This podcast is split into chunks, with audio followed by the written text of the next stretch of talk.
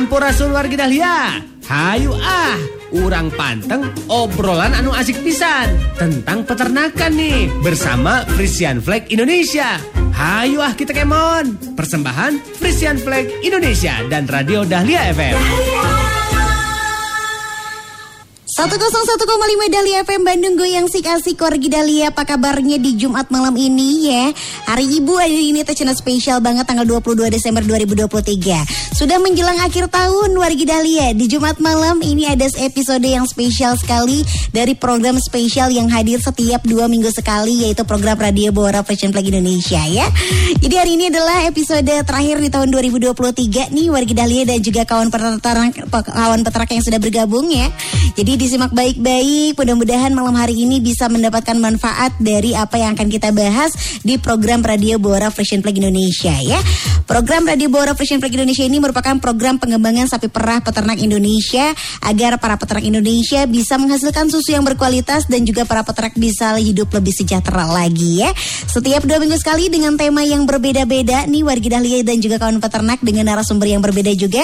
Pastinya harus ada manfaat atau ilmu yang bisa diambil dari setiap episodenya. Seperti malam hari ini ya, kita akan membahas tema yang berbeda dari minggu-minggu lalu warga Dahlia mengenai perbedaan bisnis peternakan sapi perah di Indonesia dan Belanda. Wow, ini penting sekali untuk disimak apalagi kemarin ada beberapa kawan peternak yang sudah uh, berkunjung ke Belanda, sudah menyaksikan langsung juga peternakan di Belanda seperti apa. Dan kemarin juga mungkin ada beberapa perwakilan ya dari uh, narasumber kita yang hadir malam hari ini ya untuk menyampaikan pengalaman apa yang terjadi di peternakan Belanda ya. Untuk itu Baby Alia perkenalkan terlebih dahulu ini narasumber yang pertama. Ada Dr. Hewan Dedi Fahrudin selaku Dairy Pro Indonesia dan juga Ketua PDHI Jatim 2. Selamat malam Dr. Dedi. Selamat malam, apa kabar? Alhamdulillah sehat Dokter Dedi. Apa kabar baik juga malam hari ini ya dokter ya? Oh ya, sudah malam tapi ya tetap aja ngomongnya semangat malam. Halo. Pak Dokter lagi di Jawa Timur sekarang. Ya, saya posisi sedang ada di Kota Batu, Jawa Timur, sekitar Malang lah. Oke, okay, baik. Berarti sama-sama lagi kegerahan juga ya malam hari ini ya? Oh iya, lumayan. Malang aja gerah, Bandung juga sekarang lagi gerah nih ya warga Dahlia. Nah selain ada Dokter Dedi ya, Baby Alia juga sudah terhubung juga via Zoom. Ini ada Kang Rikrik M. Rizky selaku Diary Development PT Fashion Flag Indonesia. Wilajeng Wengi, Kang Rikrik selamat malam. Halo, selamat malam semuanya. Banyakin bahasa Indonesia ya kalau sekarang narasumbernya bukan orang Sunda. Oke okay, baik baik luar biasa. Edisi spesial malam hari ini narasumbernya ada dari Jawa Timur juga dan juga ada Kang Rikrik dari Jawa Barat juga selaku perwakilan dari Fashion Flag Indonesia. Kang Rikrik ini uh, malam hari ini di episode terakhir ada tema yang sangat spesial sekali. Kita membahas mengenai perbedaan bisnis peternakan sapi perah di Indonesia dan Belanda. Kenapa di episode akhir ini kita mengangkat tema yang seperti ini? Seberapa penting sih Kang untuk kita membandingkan antara peternakan sapi perah di Indonesia dan juga Belanda? Ya, sebetulnya bukan membahas perbedaan ya, ini harus ganti kayaknya judulnya nih. Jadi kalau membandingkan saja kan gak seru ya. Jadi justru di sini kita ingin belajar apa saja kelebihan, karena kalau kekurangan tuh pasti ada ya. Cuman kalau belajar kekurangan kan buat apa gitu? Kelebihan di negara-negara luar mungkin salah satunya Belanda dan malah dokter Dedi kan punya pengalaman di negara lain sebetulnya gitu ya. Sehingga kita bisa ambil sisi baiknya yang memungkinkan untuk kita coba di Indonesia. Tapi juga jangan lupa kata-kata memungkinkan ini juga jangan terjebak ya. Artinya bukan berarti memungkinkan dan tidak memungkinkan ini hanya sekedar ah tidak mungkin ah mungkin tidak seperti itu. Tetapi bagaimana kita bisa mengadaptasi sebenarnya sejauh mana eh, hal-hal yang berada di sana itu bisa kita adaptasi. Tidak ditiru 100% kegiatannya mungkin namun secara konsep dasar sebetulnya banyak yang bisa kita adaptasikan sih gitu di kita. Konsep dasar ya kembali karena kalau kita melihat kegiatan secara realnya mungkin eh, masih sangat jauh untuk kita adaptasi. Tapi kalau konsep dasarnya kita pegang bagaimana mereka melakukannya sebetulnya bisa banyak sekali yang bisa kita adaptasikan di peternakan kita di Indonesia gitu.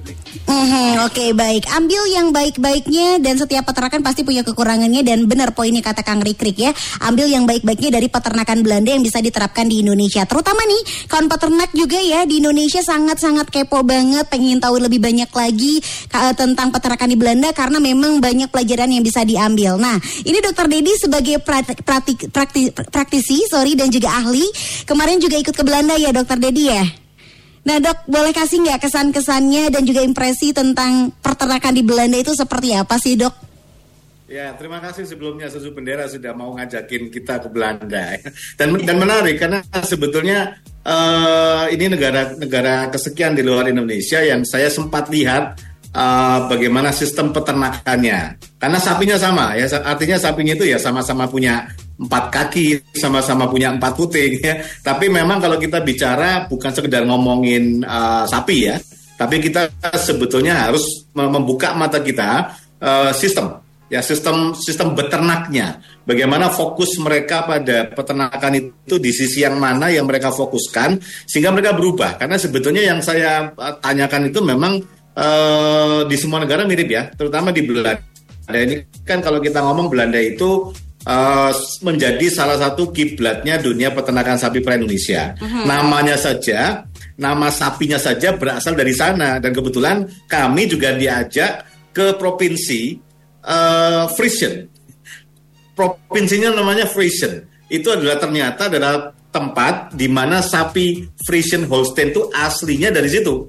Jadi sebetulnya kami diajak sama teman-teman susu bendera, terima kasih Vision Fly Indonesia. Kami diajak ke sumbernya sapi perah di dunia.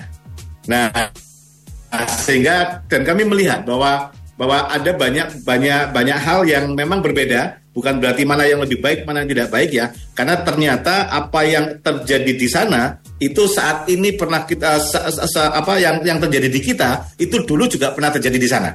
Nah, sehingga sebetulnya kita perlu belajar dari tempat-tempat seperti Belanda ini, bagaimana caranya kita merubah yang kita punya menjadi seperti yang mereka punya dengan beberapa pemahaman tertentu. Nah, ini ini ini yang ingin kami kami uh, sharekan ya ke teman-teman pada malam hari ini.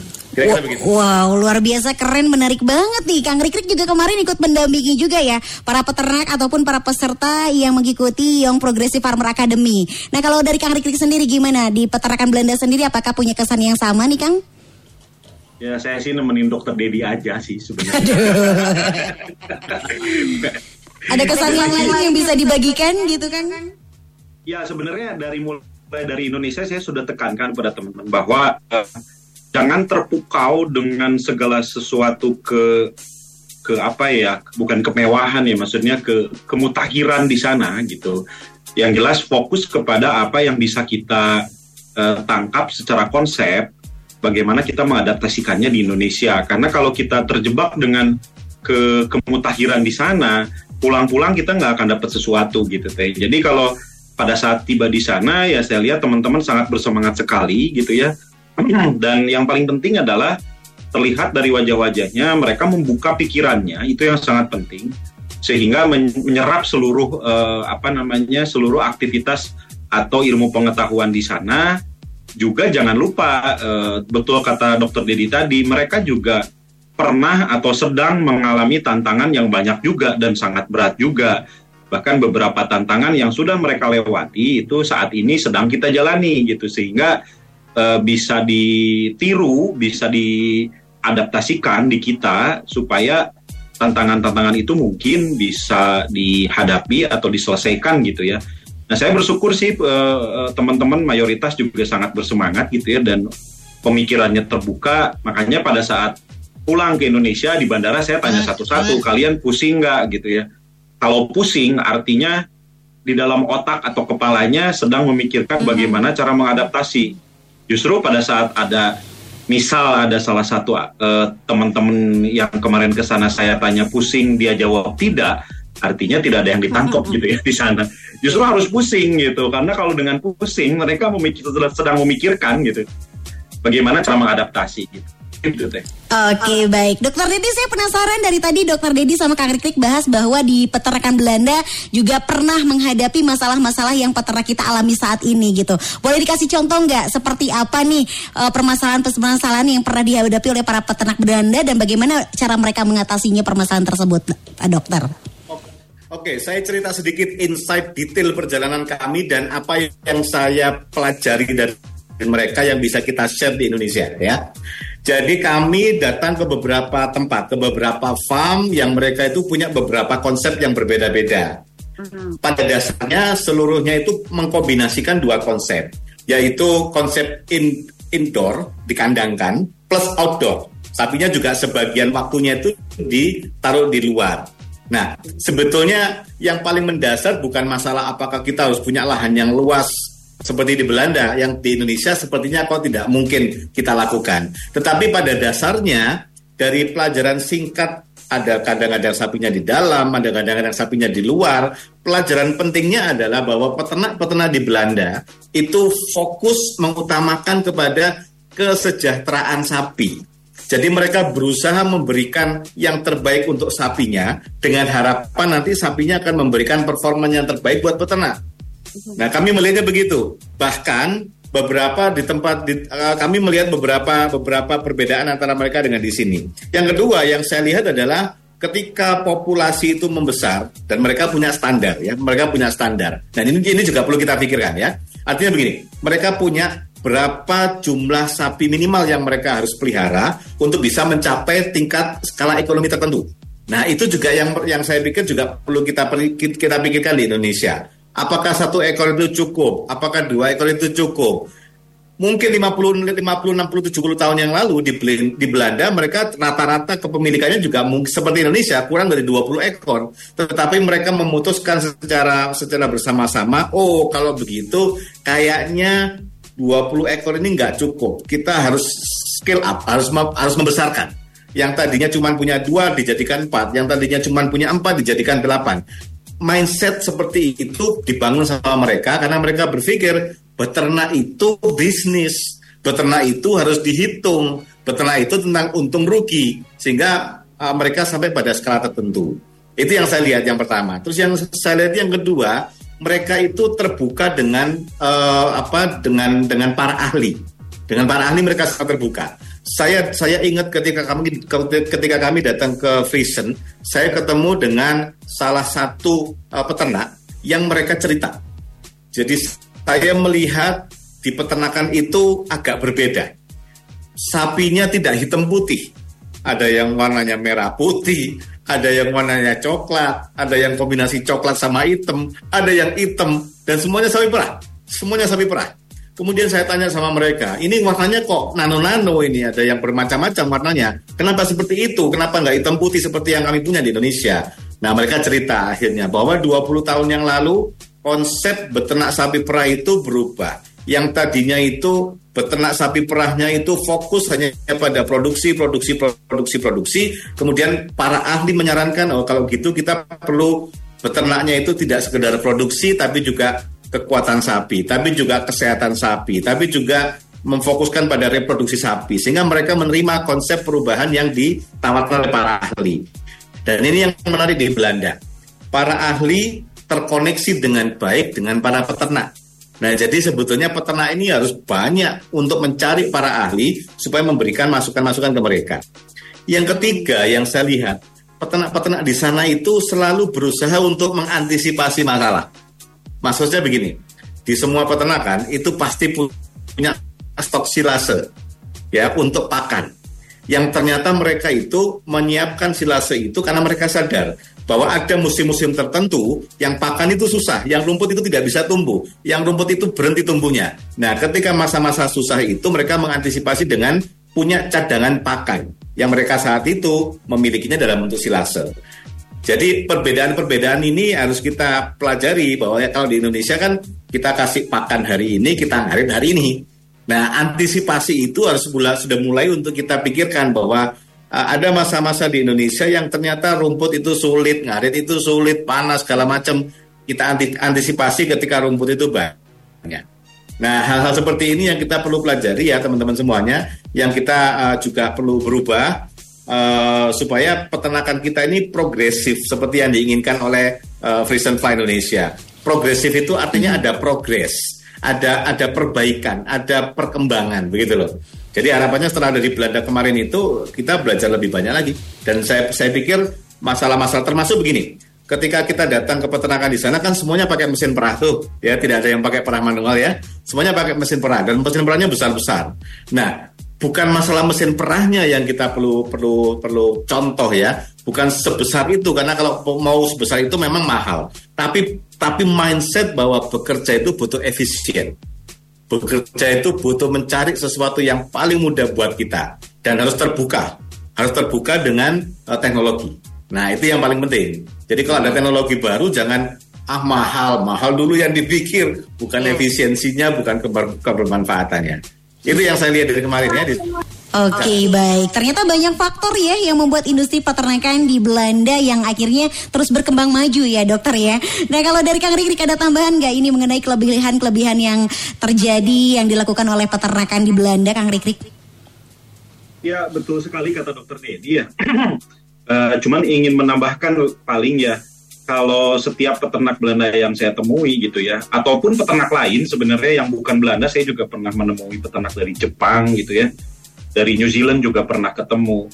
Rata-rata 99% mereka tahu persis apa strategi atau tujuan di peternakan mereka, sehingga eh, langkah-langkah detail yang mereka lakukan itu mereka sudah paham karena ingin mencapai strategi yang ingin mereka capai gitu uh, langkah. Jadi mereka melakukan segala sesuatu, misalkan ketemu ahli, uh, mereka mencatat, itu semuanya dalam rangka mencapai tujuan strategi mereka gitu. Salah satu strategi yang uh, terdapat di peternak gitu ya, yang dokter Dendi tadi ceritakan bahwa oh kok peternak ini kok begini ya, sapinya beda-beda karena pada saat setelah ditanya peternak ini punya strategi tertentu karena dia ingin reproduksinya lebih baik, misalkan tingkat mastitisnya menurun, jadi tidak fokus terhadap uh, produksi saja gitu. Pada saat ditanya loh kenapa tidak ingin produksi tinggi? Karena dia sudah punya basis data, dia sudah menghitung dengan strategi dia seperti itu dia masih untung sekian gitu. Mm-hmm. Uh, jika dibandingkan dengan peternak lain misal gitu ya, yang fokus ke produksi itu pun tidak salah sebenarnya. Masing-masing punya strategi sehingga pada akhirnya menghasilkan uh, profit gitu ya yang diinginkan oleh masing-masing peternak sesuai strategi yang mereka set di awal gitu. Hmm. Itu sih uh, apa namanya mayoritas dipunyai oleh peternak-peternak yang kita bilang peternak rakyat, tapi memang skalanya sudah berbeda ya gitu atau uh, kepemilikannya atau teknologinya gitu. Tapi mereka juga sebetulnya dulunya peternak rakyat. Sekarang juga mereka peternak rakyat sih, cuman karena ukurannya besar di sana sih sudah biasa ukuran segitu ya punya 100 ekor, 200 ekor. Cuman kita memandangnya kan seperti mereka itu seperti mega farm gitu ya. Padahal kalau di sananya sih mereka peternak rakyat gitu. Oke okay, okay. baik, ini luar biasa ya. Baru segmen pertama seru banget Wargi Dahlia udah banyak banget hal-hal ataupun uh, pelajaran-pelajaran positif yang bisa diambil dari peternakan Belanda. Belum lagi nanti ya, Dokter Dedi akan membocorkan lagi hal-hal lain untuk bisa mengembangkan peternakan di Indonesia juga ya. Jadi wajib banget disimak sampai dengan akhir acara. Nanti Baby Ali akan kembali lagi. Untuk kawan peternak yang punya pertanyaan seputar peternakannya, boleh dikirim via WhatsApp aja ke 0811 222 1015 dan dan pastinya nanti di akhir acara juga akan ada kuis persembahan dari Frisian Flag. Jadi jangan ke mana-mana, kita akan dengarkan dulu. Ini ada mini drama persembahan dari Frisian Flag yang wajib disimak juga karena di dalamnya ada sesuatu yang bermanfaat yang bisa diambil juga. Rul, Arul, panas pisan siang ini ya Rul. iya, eh. untungnya anginnya dingin Ben. Dingin mana coba sama di Belanda? Keren banget, eh, akang yang satu ini habis pulang dari Belanda. Aduh, nggak bisa disamain tuh Ben. Gimana peternakan di sana, Rul? Dapat pengalaman apa aja? Wah, kalau ngomong pengalaman dan pelajaran mah banyak pisan. Pokoknya di sana tuh serba maju, Ben. Dari teknologi, genetik sapinya, cuaca mendukung, sistem produksinya, sistem distribusinya. Wah, banyak. Beda ya Rul sama di sini? Jangan berkecil hati atuh Ben. Di Indonesia, industri susu itu lagi naik. Konsumsi susu masyarakat udah tinggi dan permintaan pasar juga lagi naik nih. Kesempatannya banyak dan terbuka lebar kok. Tergantung kitanya mau mengubah kesempatan itu menjadi kekuatan atau tidak. Wah, kamu belajar itu semua dong Rul selama di sana. Ya, puji syukurlah. Saya lagi ngusahain biar bisa menerapkan pelajaran yang ada di Belanda ke sini, ke Jawa Barat, ke sesama peternak dan ke koperasi juga tuh. Wah, saya jadi tertarik atuh ke Belanda ikut program YPFA-nya Frisian Flag. Nah, nanti dengerin aja di Radio Bewara, Rul. Jumat malam ngebahas lebih detail tuh pengalaman-pengalaman di sana. Ya, boleh lah. Nanti kita denger bareng-bareng. Kalau sekarang saya harus merah susu dulu. Mau saya kasih lihat cara memerah susu ala peternak Belanda nggak? Ada juga ya memerah susu ala peternak Belanda. Ya sudah, ayo. ya udah tuh. Dahlia 101,5 FM Gope bikin romantis. Hey semuanya Gope bisa bikin romantis. Romantis setiap hari. Pakai Sokli Softener Twilight Semuanya Ini Sokli Softener Twilight. Ada sasat yang cuma gope Bikin suami betah di rumah. Asyik cuma gope Soklin Softener Twilight. Romantik parfum boosternya Wangi parfum romantis. Asyik cuma gope Soklin Softener Twilight. Dan ekstra softnessnya Bikin baju makin lembut Twilight Beli tiga renceng gratis satu piring. Mau romantis terus bareng pasangan? Pakai Soklin Softener Twilight. Ada kemasan saset cuma gape. Bikin makin romantis. Bandung emang cocok banget buat liburan. Banyak tempat wisatanya, banyak kulinerannya, tempat belanja fashionnya juga banyak. Dan banyak juga tempat staycationnya. Pokoknya jangan lupa buat staycation di Preanger Prama Hotel. Dan jangan lewatkan juga obrolan asik kita bersama teman-teman dari Preanger Prama Hotel hari Senin 11 Desember 2023 mulai jam 12 siang. Persembahan Preanger Prama Hotel dan Radio Dahlia FM. Eh, Oi. ngapain bro? Dari tadi dia mulu liatin pajangan air putih. Iya nih, gue bingung.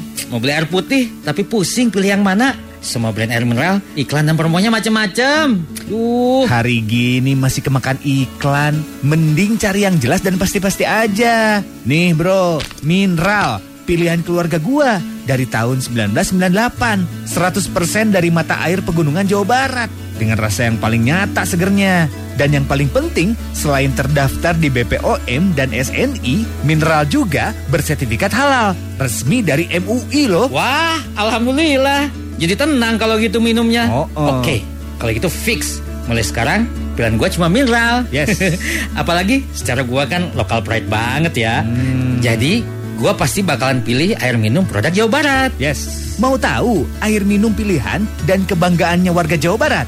Mineral. Air halal bermineral yang menyegarkan. Parah pisan ayo nama geste kudu ngarendos. Ngenah naon ce kadang nguna teh asa ngarendos ngarendos gitu iya katuncar bubuk. Tah iya bungkusna. Dibacana teh tepung katumbar capohon mangga. Tuh gerasok ambuan. Menisengit kieu. Oh eta mah abdi ge tos terang, tos dikapungkur ngangge katuncar bubuk capohon mangga. Pangaos nage ekonomis sabungkus namung 500 rupiah.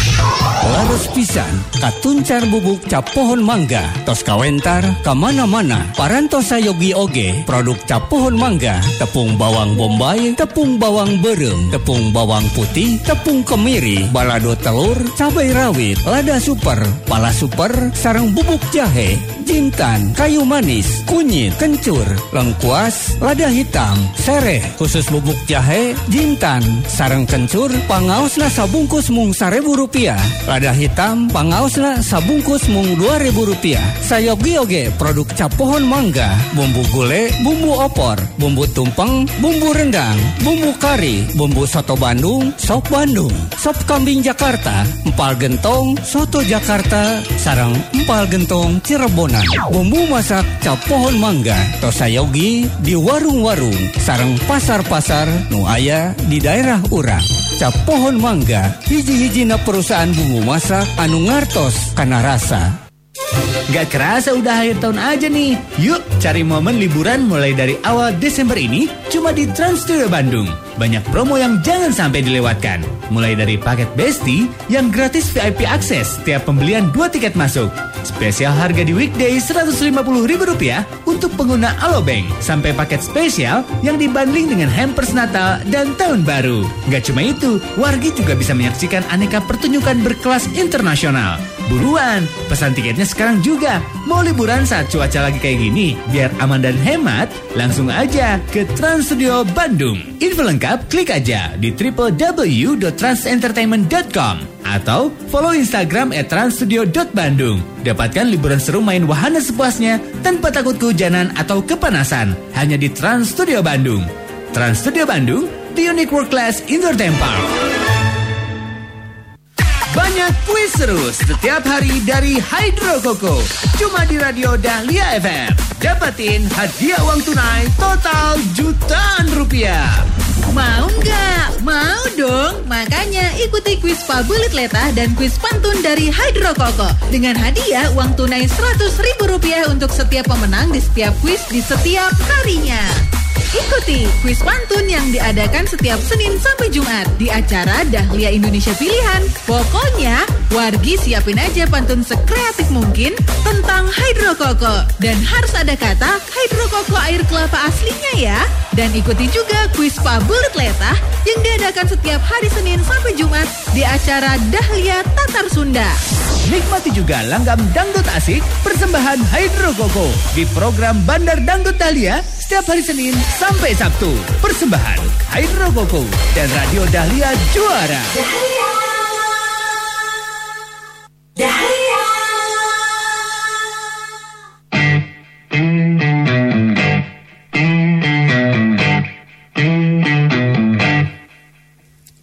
Cintaku, cintaku padamu Tak besar seperti dulu. Kamu kok begitu menilai cintaku Begitu rendah di matamu. Sayangku, sayang padamu Tak indah seperti dulu. Maumu begini, maumu begitu Tak pernah engkau hargai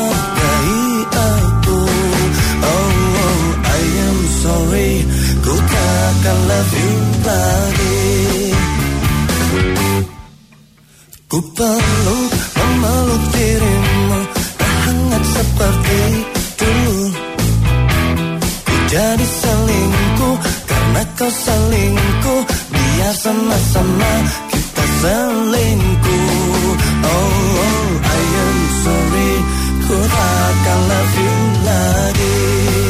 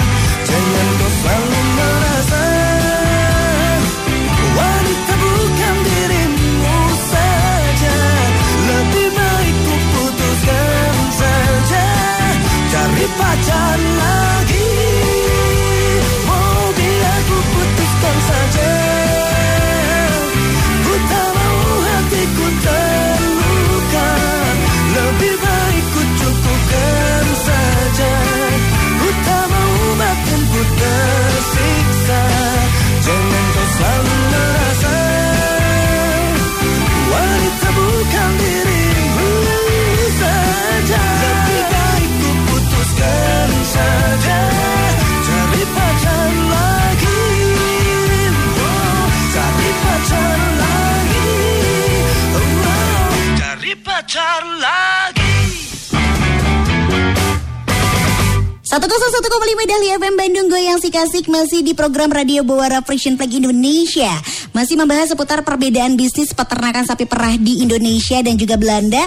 Tadi narasumber kita Dr. Dedi dan juga Kang Rikrik sudah memberikan bocoran sedikit tentang peternakan di Belanda, kelebihan-kelebihannya seperti apa dan apa aja yang harus diterapkan oleh peternak-peternak kita di Indonesia ya. Dan masih bergabung juga nih para peternak yang ada di Jawa Timur, Jawa Tengah, di Jawa Barat semuanya yang sedang gabung ya. Jangan sungkan untuk bertanya seputar peternakannya bisa kirim lewat WhatsApp ke 0811 222 1015 atau via room chat yang ada di Zoom ya yang sedang bergabung di Zoom dan pasti kita akan lanjutkan kembali obrolan kita bersama dengan narasumber kita ada Dokter Dedi dan juga Kang Rikrik ya. Dokter Dedi kalau tadi kata Kak dokter bahwa setiap peternakan itu pasti mempunyai kelebihan dan juga kekurangan, tapi alangkah lebih baiknya setiap apa yang menjadi kelebihan para peternak di Belanda kita contoh kita tiru supaya kita juga bisa sukses seperti peternakan di Belanda ya. Begitupun dengan para peternak di Indonesia, pasti punya kelebihan juga nih Pak Dokter ya. Boleh digambarkan nggak kalau di peternakan Indonesia sendiri kelebihan-kelebihan yang dimiliki oleh peternak kita sebetulnya apa sih dok supaya bisa menjadi motivasi yang lebih lagi untuk para peternak kita dok? Oke, yang pertama terima kasih. Ini saya sebelum saya menjawab itu saya terima kasih ke uh, Teh Rumi ya. Tadi saya sangat sangat tertarik statementnya Teh Rumi ketika ditanya gimana dengan Belanda dengan di sini. Teh Rumi menjawab dengan sangat santai. Udah mirip-mirip saja gitu ya. Di sana pakai silase, saya juga pakai silase. Di sana pakai uh, kandang umbaran, saya juga punya umbaran meskipun skalanya berbeda. Dan ini mindset. Dan ini mindset. Saya pikir kalau misalnya peternak-peternak kita punya mindset seperti Teh Rumi, seperti ya, yang disampaikan tadi, akan lebih gampang lagi kita maju. Anyway, uh, kalau kalau ditanya apa sih kelebihannya peternak-peternak Indonesia, pertama nih, ini ini ini ini mungkin bercanda, mungkin enggak ya. Tapi saya melihat peternak-peternak di Indonesia itu uh, kelebihan salah satu kelebihannya adalah tahan menderita. Dalam arti begini, kita sudah bertahun-tahun dengan skala yang kecil, kita sudah bertahun-tahun dengan keterbatasan, kita sudah berpuluh-puluh tahun dengan serba apa uh, minimal fasilitas ya, tapi kita masih tetap bersemangat untuk bertahan beternak. Ini buat saya itu kelebihan. Ya buat saya itu kelebihan. Karena tidak banyak kalau kita ngomong peternak Belanda ya, seandainya mereka berhitung begitu, kemudian mereka rugi berpuluh-puluh tahun, mereka pasti nggak nggak perlu berpuluh-puluh tahun untuk berhenti. Di Indonesia kita banyak punya peternak-peternak yang ribuan puluhan ribu peternak-peternak di Jawa Barat, Jawa Tengah maupun Jawa Timur yang sudah berpuluh-puluh tahun punya keterbatasan. Nah sebetulnya dengan dengan kelebihan seperti ini kita hanya butuh memberikan stimulasi-stimulasi dan pendampingan-pendampingan ahli supaya muncul tokoh-tokoh di bidang peternakan sapi seperti Teh Rumi, kemudian Teh Nini yang di tempat-tempat yang lainnya untuk kita boosting dengan program seperti yang dilakukan Frisian Fly ini progresif, fokusnya progresif, fokusnya berkembang. Yang kedua, saya melihatnya peternak-peternak Indonesia ini sebetulnya secara usia masih banyak anak-anak muda dibandingkan peternak-peternak Belanda. Kemarin ketika kita Belanda, peternaknya sudah tua-tua. Di atas 50 tahun semuanya. Ya, yang yang kita datang itu orang-orang peternak-peternak yang tidak semuda anak-anak Indonesia. Yang umurnya 30 tahun. Kita juga jarang menemui di sana. Nah, di Indonesia anak-anak yang usia 30 tahun, 40 tahun itu banyak banget saat ini ya. Uh, dan ini menjadi kekuatan tersendiri buat kita. Jadi sebetulnya uh, dua ini saja sudah cukup menjadi modal buat kita untuk mengatakan ini kelebihan buat peternak Indonesia. Yang ketiga yang saya lihat para ahli yang ada di Indonesia juga sudah mulai kelihatan. Oke, okay? mungkin berpuluh-puluh tahun yang lalu tidak banyak peternak-peternak kita yang terhubungkan dengan para ahli langsung. Saat ini para ahlinya mulai munculan banyak dan terbuka. Nah, ini, ini yang menarik ini, yang menarik ya. dan yang menarik adalah pihak swasta. Oke, pihak swasta. Pihak swasta seperti Free Supply Mhm. Indonesia, uh, ada konsultan swasta itu dan di, di- dikelola oleh anak- anak-anak Indonesia. Oke, orang-orang Indonesia. Ini sangat ini sangat penting buat kita untuk kita jadikan model kekuatan yang luar biasa. Itu saya pikir ya sem- eh, paling tidak seperti itu. Oke baik kalau kayak dari Kang Rikrik ada tambahan nggak mengenai melihat para peternak Indonesia ini sebetulnya punya kelebihan dan punya potensi yang bisa dimanfaatkan. Ya, eh, dari sisi saya sih eh, se- selain yang tadi dokter Dedi sampaikan betul sekali dok ya jarang banget yang muda di sana gitu ya rata-rata aki-aki semua gitu. Nah tambahan sedikit mungkin di Indonesia saat ini eh, saat ini ya saya nggak tahu mungkin 5-10 tahun ke depan gitu tapi saat ini potensi pendukung kenyamanan sapi perah itu masih ada yang relatif murah di kita. Yang sayangnya kadang-kadang jarang dimanfaatkan seperti misalkan air minum. Air minum untuk sapi di sana itu sangat mahal sekali. Sementara di kita kan masih gratis ya atau kalaupun beli harganya sangat murah. Gitu itu yang banyak sekali belum dimanfaatkan. Yang kedua juga udara. Di beberapa tempat yang sudah memiliki udara yang cukup dingin misalkan di daerah Jawa Timur di Pujon atau di Lembang gitu ya. Kalau di Jawa Barat itu juga yang bisa dimanfaatkan secara gratis menurut saya. Jadi sangat disayangkan jika ada peternak yang memang justru kandangnya tertutup gitu tertutup rapat. Padahal di sana mereka menggunakan kipas pada eh, yang sangat besar dengan listrik yang sangat mahal demi kenyamanan sapinya gitu. Jadi beberapa potensi yang sebenarnya sifatnya dari alam yang di kita masih relatif eh, bisa dijangkau dengan harga yang murah, terutama air minum gitu ya. Itu yang masih eh, belum termanfaatkan secara secara masif ya. Alhamdulillah sudah banyak peternak di Indonesia juga saya perhatikan 10 tahun terakhir eh, water ad libitum system atau sistem air minum yang tidak terbatas itu menjadi hal yang lumrah ya di 10 tahun terakhir. Saya ingat pertama kali masuk ke dunia persapi perahan gitu ya tahun 2008-2009 itu masih agak asing ya untuk peternak memasang eh, sistem air minum yang ter- tidak terbatas. Tapi sekarang sudah sangat eh, terbiasa di peternak itu tinggal eh, seluruh peternak bisa menggunakan itu itu juga jauh lebih baik gitu. Jadi potensi pendukung kenyamanan sapi masih ada juga yang relatif murah di kita gitu gitu. Terus kedua adalah potensi kebijakan pemerintah. Nah ini juga sekalian menjawab ada pertanyaan di chat saya tadi lihat ya gitu. Eh, kalau kita bandingkan dengan di Belanda, saat ini kebijakan pemerintahnya sangat tidak mendukung kepada peternakan sebetulnya karena memang betul pemerintah sekarang sedang menggalakkan sustainability artinya bagaimana men- men- menurunkan potensi eh, pencemaran eh, dari kotoran sapi itu ke lingkungan gitu sehingga peternak di Belanda itu sekarang ada kuota kotoran, ada pembatasan eh, populasi jumlah sapi perah per kandangnya dan sebagainya yang sebetulnya sulit untuk membuat peternak di sana lebih berkembang lagi. Sementara di kita kan sebetulnya eh, kebijakan-kebijakan yang cukup dalam tanda kutip tidak mendukung ke peternak itu eh, seperti sulitnya berkembang tadi ya masih belum eh, terlalu ketat seperti di mereka gitu sehingga apa namanya eh, masih bisa berkembang eh, secara bebas dalam tanda kutip gitu eh, dari bagi peternak-peternak kita di Indonesia gitu. Tes selain yang tadi ya yang dari alam itu ya secara sederhana bisa dipraktekkan untuk penaikan potensi produksi eh, sehingga jatuhnya ujung-ujungnya menjadikan efisiensi kepada penghasilan peternak itu sendiri. Oke baik Dokter Dede saya juga pengen tanya nih Ada sistem kandang untuk sapi Yang diberi nama Bristol System ya Ini merupakan sistem kandang yang tidak menggunakan penyekat Jadi sapinya bisa leluasa Untuk bergerak dalam kandang Nah apakah di Belanda juga menggunakan sistem seperti ini Dan dampak positif untuk sapinya seperti apa Dokter Dedi? Oke, free barn system. Free artinya bebas. Stall itu artinya kandang, ya. Jadi sapinya itu bebas, tapi tetap di dalam ruangan, di dalam kandang, begitu ya. Nah, ini sebetulnya adalah sistem yang mengadopsi bagaimana caranya supaya sapi itu berperilaku seperti aslinya, tapi tetap di dalam areal yang kita batasi dan beratap. Nah, eh, ini prinsip untuk membuat supaya sapinya itu hidup wajar, hidup normal, yang itu merupakan bagian dari cara kita untuk memastikan bahwa sapi itu berperilaku seperti layaknya sapi. Kenapa seperti kenapa ini penting? Karena mengetahui perilaku asli dan perilaku wajar sapi itu sangat penting. Kalau sapi itu contoh misalnya ya, sakit kita itu eh, butuh susunya sapi. Susunya itu bisa dihasilkan kalau sapi itu melahirkan. Sapi itu baru bisa melahirkan kalau dia bisa bunting. Dia bisa bunting kalau dia dikawinkan. Dia bisa dikawinkan kalau dia berai. Sehingga cara kita melakukan deteksi sapi berai itu akan menentukan apakah sapinya itu bisa menghasilkan susu atau enggak.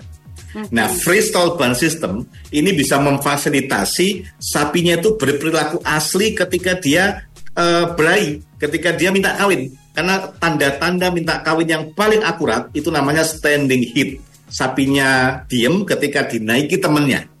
Nah, itu hanya bisa kita lakukan kalau sapinya free, bebas. Nah, itu itu pertama. Yang kedua, freestyle band system ini juga memungkinkan kita untuk melakukan deteksi kasus penyakit pada sapi, terutama pincang. Pengalaman saya sebagai dokter hewan, selama ini kami banyak banyak melihat kasus-kasus pincang itu biasanya dari lima stadium, lima stadium, biasanya peternak itu baru lapor ketika stadiumnya minimal tiga atau empat, yang secara otomatis proses penyembuhannya lama. Sehingga begini, kalau sapi pincang, sapi nggak nyaman, sapi kesakitan. Kalau sapi kesakitan, sapi nggak bisa makan. Kalau sapi nggak bisa makan, nggak bisa bikin susu. Sehingga deteksi pincang itu sangat penting. Nah, freestyle band system ini memungkinkan sapi itu untuk menunjukkan tanda-tanda yang jelas ketika dia pincang sejak awal, sejak dini. Jadi freestyle band system ini, teman-teman semuanya, memungkinkan kita untuk melakukan banyak deteksi-deteksi pencegahan penyakit, banyak deteksi-deteksi perilaku berainya sapi, reproduksi sapi secara otomatis. Kalau sapi, sapi itu kan sebetulnya sederhana ya. Kalau dia butuh makan ke tempat makan, dia butuh minum ke tempat minum, dia butuh tidur ke tempat tidur kan begitu ya sebetulnya ya. Dan dia bisa menjaga kebersihan sapi karena pad- pada pada dasarnya sapi itu pengen tempat tidurnya bersih. Tetapi kalau dia diikat dia nggak punya pilihan. Kalau dia nggak punya pilihan, dia selalu akan kotor karena dia buang kotoran di situ, tidur di situ, ngapa-ngapain di situ. Nah, freestyle band system ini memungkinkan sapi untuk juga me- mencari tempat yang eh, lebih bersih untuk dia bisa tidur, sehingga efisien. Penggunaan airnya efisien, penggunaan tenaganya efisien, dan cara kita melakukan deteksi massal juga sangat jauh lebih efisien. Nah, ini Oke. tentang band system. Siap, luar biasa jelas sekali terjawab ya manfaat dari freestyle system ini. Dan pastinya ini juga pertanyaan yang sudah masuk via WhatsApp dan room chat di Zoom juga sudah banyak sekali. Mungkin Baby Ali akan bacakan satu persatu terlebih dahulu nih. Ada Kang Edo, eh, Mas Edo dari Malang. Selamat malam Dokter Dedi dan juga Kang Rikrik. Izin tanya Pak Dokter Mungkin gak sih dok sapi perah di Indonesia bisa setara produksinya dengan sapi-sapi yang di Belanda? Pengen gitu suatu saat sapi yang dirawat itu tidak banyak tapi produksinya bisa tinggi. Harus seperti apa yang dilakukan katanya dokter Dedi? Oh, Oke, ini menarik, ini menarik. Dan ini saya saya sangat suka dengan pertanyaan seperti ini. Yang penting begini, yang penting begini ya. Produksi itu sangat tergantung kepada dua hal. Performance itu tergantung dua hal. Yang pertama adalah potensi genetik. Oke, potensi genetik. Yang kedua baru perlakuannya, manajemennya, lingkungannya. Kalau genetiknya A dikasih perlakuan A, hasilnya ya A kuadrat. Oke, tetapi kalau genetiknya A dengan perlakuan yang B, hasilnya tidak bisa A kuadrat. Artinya begini, kalau seandainya kita pengen mendapatkan sapi dengan produksi yang op- optimal, maksimal, maka kita harus milih dulu sapi yang benar. Genetiknya harus benar dulu. Nah ini yang yang ada pertanyaan tadi ya, bagaimana sih cara mencari value yang benar itu ya? gitu. Kan kita melakukan seleksi ya, seleksi. Oke, jadi teman-teman pastikan ketika anda membeli sapi jangan asal beli. Pastikan anda membeli sapi yang benar dengan kriteria tertentu. Ada dua kriteria yang anda bisa lihat. Yang pertama kriteria fenotip yang kelihatan, ya tingginya, lebarnya, pinggulnya, ya, kemudian warnanya segala macam. Itu yang kelihatan, fenotip namanya. Ada cara yang kedua yang disebut dengan genotip, ya, yang nggak kelihatan, tetapi tetapi ada ada begini, sapi itu kan punya bakat-bakat tertentu ya, bakat produksi bagus, bakat bergampang bunting.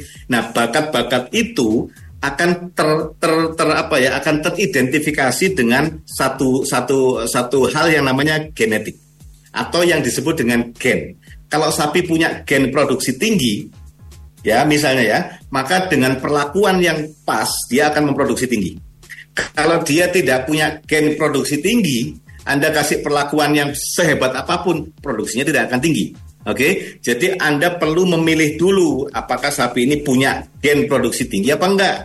Nah, begitu ya. Nah, itu bisa dilihat dari kelihatan performanya, bentuknya, ukuran ukuran ambingnya itu bisa dilihat. Atau Anda bisa melakukan tes genetik. Nah, ini menarik. Tes genetik juga bisa dilakukan di Indonesia untuk mengetahui apakah si sapi itu betul-betul punya gen produksi tinggi apa enggak. Jangan sampai Anda memberi Anda jangan sampai Anda uh, sapinya nggak punya gen produksi tinggi, tapi dipaksa dengan pakan yang bagus, dipaksa dengan kandang yang mahal. Ya percuma begitu loh ya. Baru setelah Anda memilih sapi yang punya gen produksi tinggi, baru setelah itu Anda melakukan manajemen dengan cara yang pas. Dan saya pikir manajemennya ini tinggal Kang Rikrik paham banget pakannya bagaimana, eh, apa eh, cara kandangnya bagaimana, cara perahnya bagaimana begitu. Dan itu yang dilakukan di di, di Belanda. Makanya mereka melakukan seleksi ya. Yang pertama, yang yang kedua yang tadi disampaikan Kang Rikrik, breeding. Breeding bukan cuma produksi, bukan cuma produksi produksi produksi saja, tapi jantan betinanya bagaimana itu diatur. Ya, jadi sekali lagi, pertama pilih sapi dengan gen produksi tinggi, yang kedua baru perlakuan manajemen sesuai dengan potensi itu. Kira-kira begitu. Oke, Kang Rikrik silakan ada yang mau ditambahkan, Kang? Cukup sih kayaknya memang betul. eh, eh, tapi jangan dibalik-balik ya. Kalau udah dapat genetik yang bagus misalkan, ya dikasih manajemen yang tidak bagus ya akan sebaliknya juga gitu. Jadi memang runtutannya harus benar, genetiknya bagus. Setelah itu diberikan pakan yang baik, manajemennya juga tepat, itu akan menghasilkan yang optimum. Nah, bagaimana pakan yang baik, bagaimana manajemen yang tepat itu kan panjang ya ceritanya panjang kali lebar kalau dijelaskan di sini. Sebetulnya sudah kita bahas beberapa episode sebelumnya, lalu di tabloid juga kita bahas gitu. Jadi dari genetik awal mulanya, tapi jangan salah kaprah juga setelah dapat sapi bagus, karena dulu pernah ada pengalaman dok, sapi bantuan dari Australia, genetiknya bagus, dikasih pakan seadanya, ya ibarat kata Ferrari dikasih perta pertalite gitu ya. Itu juga Dikasih solar ya. tidak akan tidak akan jalan maksimal. Kecepatan potensi kecepatan Ferrari di 300 km per jam kalau dikasih premium ya dia 160 km per jam udah ndut-ndutan kasarnya begitu. Oke, baik. Jangan sampai salah bahan bakar ya. Siap kalau gitu ini juga pertanyaan yang masuk via room chat juga banyak sekali. Baby Alia mungkin akan bacakan beberapa sebelum kita closing ya. Eh, dari yang paling pertama mungkin wow, ini luar biasa antusiasnya banyak sekali nih lewat Zoom nih. Banyak sekali pertanyaan yang masuk ya. Dokter Dedi, bagaimana kondisi penyakit hewan menular di Belanda? Bagaimana cara pengendaliannya? Apakah peternak eh, menurut program pemerintah menurut pada program pemerintahnya di sana katanya? Silakan nih, Dokter Dedi. Eh, peternakan pertama yang kami kunjungi adalah peternakan yang pada saat kami datang itu ada dokter hewan yang di situ. Dokter hewannya bukan karyawan peternakan itu, juga bukan dokter hewan pemerintah. Dokter hewan yang datang ke situ adalah dokter hewan yang memiliki klinik hewan yang menservis beberapa peternakan termasuk peternakan yang kami datangi pada waktu itu. Nah, karena saya dokter hewan, saya sangat tertarik, saya ngobrol sama si dokter hewan. Bagaimana servis mereka? Apa yang mereka lakukan? Apakah pemerintah itu ikut-ikutan untuk uh, melakukan servis seperti ini? Yang menarik adalah bahwa servis-servis di dunia dunia medis itu dilakukan dokter hewan di klinik. Ya, nah pemerintah memang punya kebijakan seperti tadi ya lingkungan, eh, apa eh, limbah segala macam. Tapi yang melakukan servis pada eh, peternak adalah dokter hewan yang di klinik hewan. Oke, yang menariknya adalah si dokter hewan ini punya database yang sangat lengkap, sangat luar biasa terhadap setiap kliennya. Tetapi dia juga punya kewajiban mengkoneksikan data yang dia punya kepada data pemerintah. Jadi pemerintah itu membuatkan program lewat dokter hewan dokter hewan di klinik-klinik itu. Nah sehingga ketika dokter hewan di klinik-klinik itu melakukan servis kan peternak akan lihat nih dokter hewannya kompeten nggak, kompeten saya pakai nggak ya udah. Nah itu yang akan memicu dokter hewan akhirnya jadi lebih pintar, lebih baik, lebih baik, lebih baik. Nah itu itu itu berbedanya dengan kita ya. Nah sehingga kalau program-program pemerintah pasti banyak. Kami sebut kebetulan ketika masuk ke sana tidak fokus pada bagaimana pemerintahnya ya, tapi kami lebih banyak fokus untuk melihat bagaimana sistem yang ada di dalam peternakan itu sendiri. Itu yang kami lihat.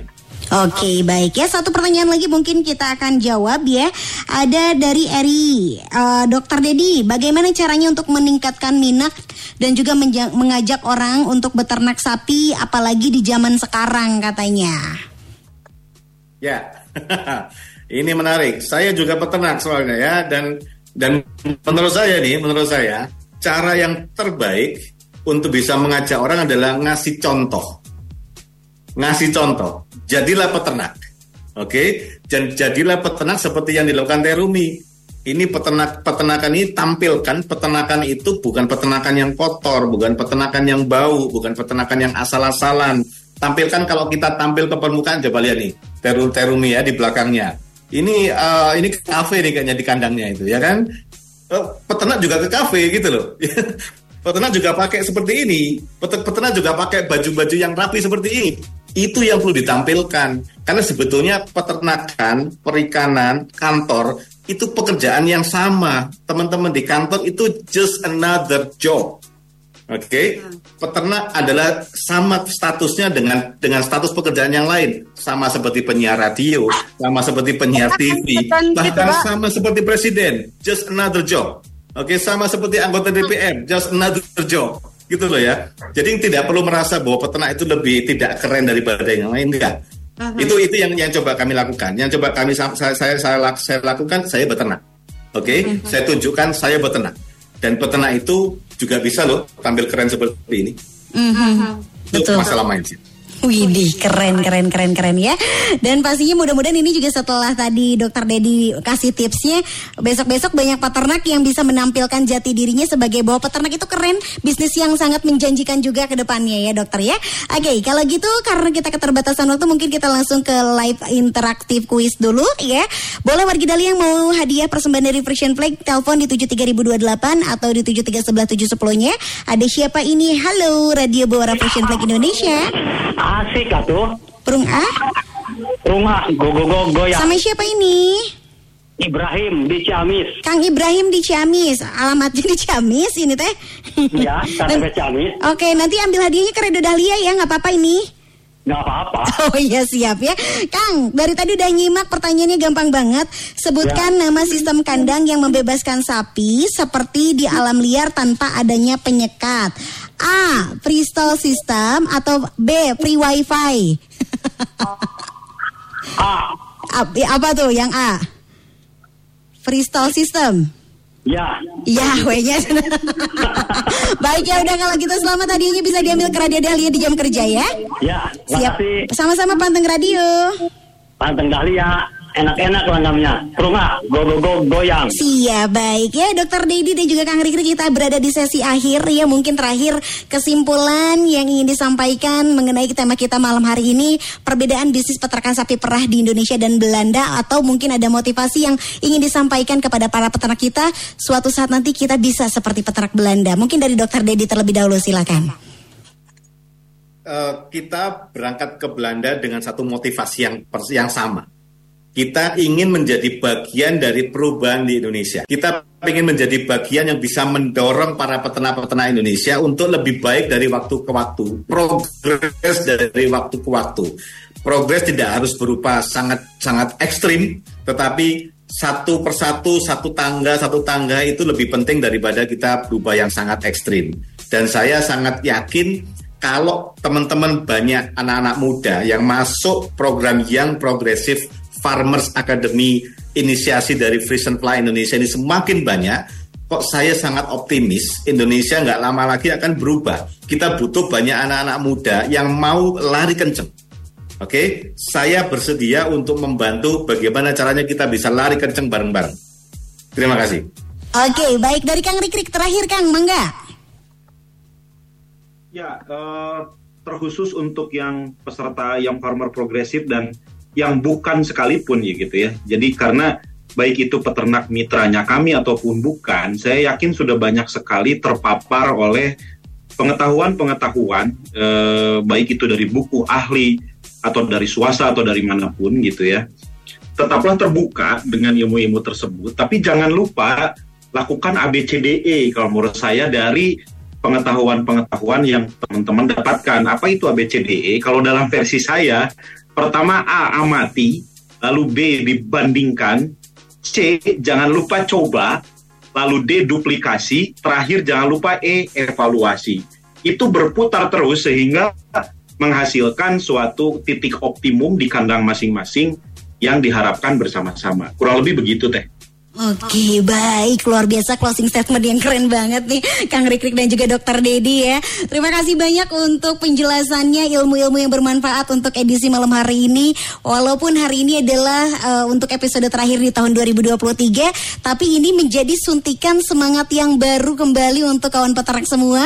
Mudah-mudahan apa yang disampaikan oleh kawan peternak bisa diterapkan dengan baik di kandangnya dan para peternak Indonesia bisa menjadi peternak yang maju dan lebih sejahtera lagi dan bisa menghasilkan susu yang berkualitas pastinya ya. Terima kasih banyak untuk peternak yang sudah bergabung di Jawa Timur, di Jawa Tengah, di Kuningan, terus juga yang ada di Jawa Barat. Pokoknya semua yang sudah bergabung malam hari ini nuhun pisan ya. Selamat tahun baru sebentar lagi dan pastinya nanti di tahun yang akan datang mudah-mudahan ada kabar baik kembali dari para peternak Indonesia ya. Dokter Dedi terima kasih banyak selamat malam, sehat selalu bersama dengan keluarganya ya. Terima kasih Kang Rikrik juga. Selamat malam, sehat selalu Kang Rikrik beserta keluarga dan Baby Alia beserta narasumber pamit undur diri malam hari ini. Sampai ketemu lagi di program Radio Buara Frisian Flag Indonesia tahun depan di tahun 2024. Maju terus peternak Indonesia.